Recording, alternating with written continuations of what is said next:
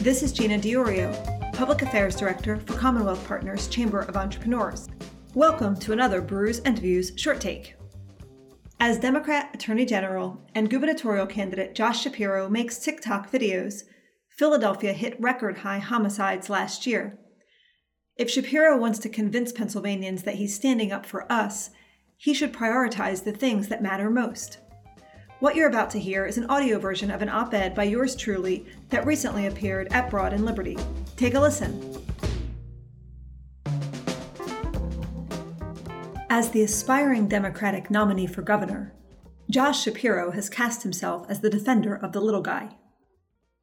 But as the Attorney General of Pennsylvania, Shapiro has pursued priorities that mask how he's failing to address major crises impacting Pennsylvanians. Consider, for example, Shapiro's recent announcement that he's joined a coalition of attorneys general to launch an investigation into the video platform TikTok. The concern is that TikTok is, quote, providing and promoting its social media platform to children and young adults while use is associated with physical and mental health harms. End quote. Shapiro said, quote, My job is to protect all Pennsylvanians, especially children, from online threats. Parents and children deserve to know the risks associated with these platforms. And if TikTok is found to have prioritized business growth over the physical and emotional well being of Pennsylvania's children, they will be held responsible for that. End quote. Never mind that Shapiro has his own campaign TikTok channel, complete with videos featuring kids. While Shapiro posts TikTok videos, he's failed to address record gun violence in Philadelphia, including violence against children that's not only caused physical tragedies, but also exacerbated mental health challenges.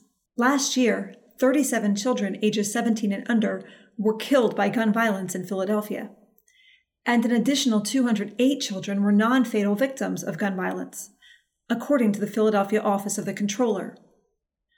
Beyond the tragic injuries and deaths, according to research conducted by the Perelman School of Medicine at the University of Pennsylvania and Children's Hospital of Philadelphia, quote, exposure to neighborhood gun violence is associated with increased odds of mental health related pediatric emergency department visits among children living within four to five blocks of a shooting, end quote.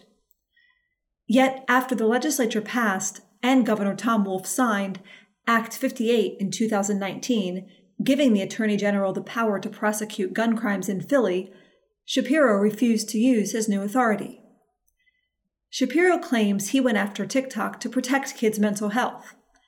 But if he wants to show he's serious about children's mental health, he should put as much effort into going after violent criminals in Philly as he does into targeting TikTok.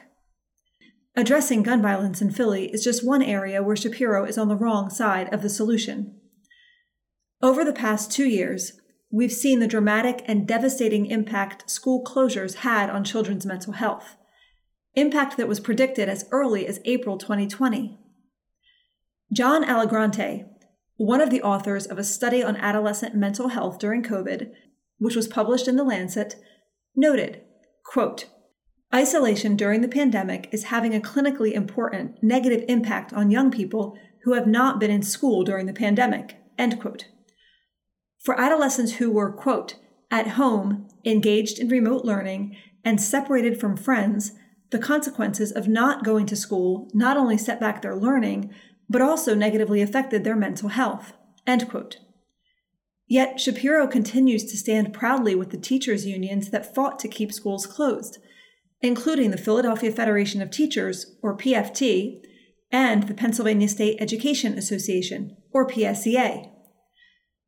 In return, PFT, which claimed schools should still be closed almost a year after the COVID pandemic began, endorsed Shapiro for governor.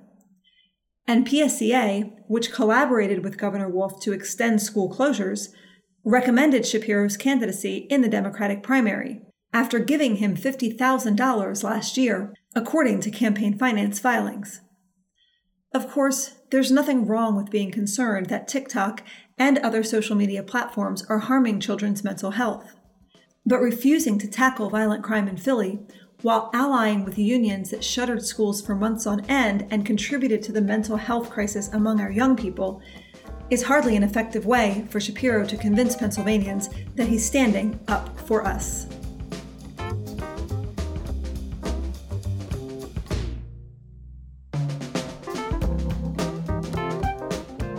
I hope you've enjoyed this Brews and Views short take. For more podcast episodes, visit thecommonwealthpartners.com.